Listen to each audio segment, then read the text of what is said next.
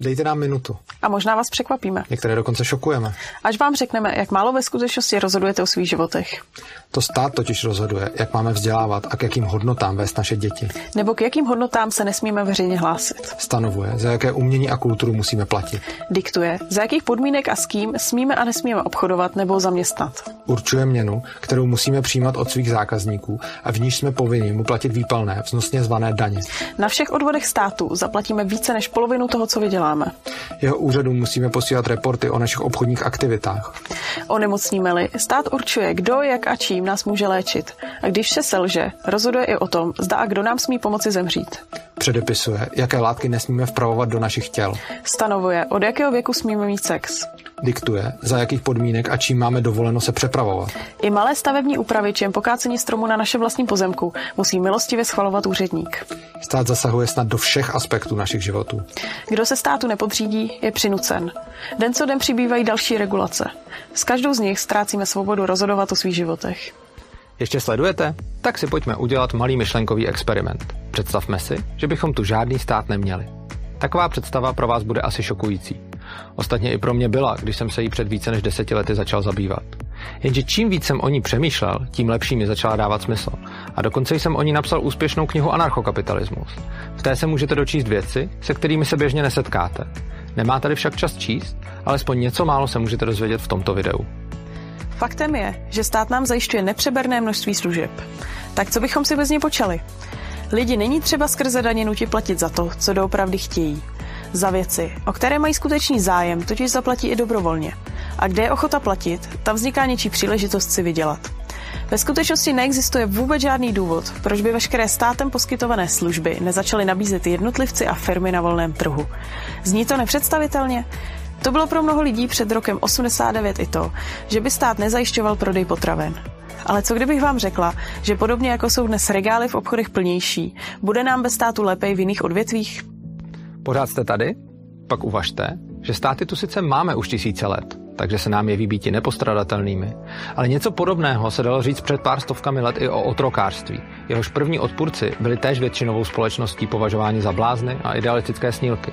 A jen díky tomu, že se nedali zastrašit a šli si za svým, je naše společnost dnes svobodnější a každý vidí, že i něco s mnoha tisíciletou tradicí mohlo být prostě špatné a nemorální.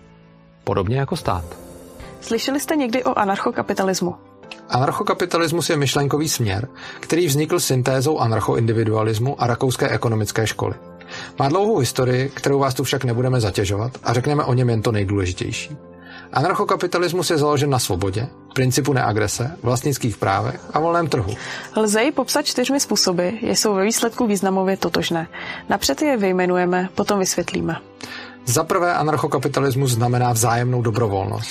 Za druhé absolutní demonopolizaci. Za třetí odmítnutí útočného násilí. A za čtvrté úplnou decentralizaci ve smyslu principu subsidiarity a práva na sebeurčený dovedený do důsledku. Vzájemnou dobrovolností je míněno, že nikdo nesmí být nikým, tedy ani státem, nucen využívat či platit služby, o které nemá zájem. Každý by měl mít možnost volby, komu a zda vůbec za něco zaplatí. Na druhou stranu by měl mít také každý člověk právo si vybrat, komu a za jakých podmínek chce či nechce své služby vůbec poskytovat. Absolutní demonopolizace znamená, že v žádném oboru nesmí existovat nikdo, tedy ani stát, kdo by zakazoval či něčím podmiňoval vstup či podnikání v tomto odvětví. Na uvážení každého zákazníka by pak bylo, čích služeb má či nemá zájem využívat na základě libovolných vlastních kritérií či cizích doporučení.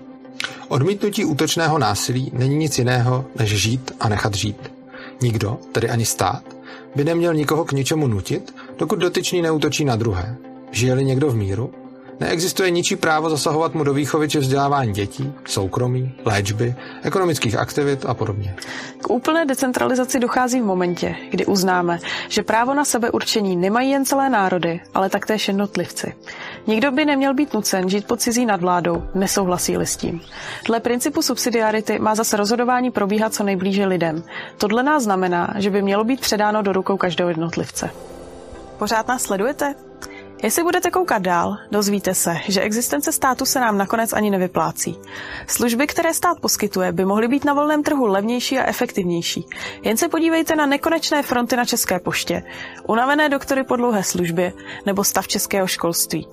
Řada lidí namítne, že na volném trhu jsou služby sice kvalitnější, ale dražší. Přitom státní služby nás stojí ohromné peníze skryté v různých daních a poplacích. Vždyť stát nám bere víc než polovinu toho, co vyděláme. Jenže když si skrze stát můžeme dovolit zaplatit služby samotné a ještě k tomu mohutnou byrokracii, korupci, notorickou neefektivitu a politiky, jak bychom nemohli mít na zaplacení jen těch služeb? Nejsme sociální inženýři a nechceme lidem plánovat životy tak, jak to dnes dělá stát. Jsme anarchokapitalisté a jsme přesvědčeni, že každý má právo rozhodovat o sobě tak, jak sám uzná za vhodné.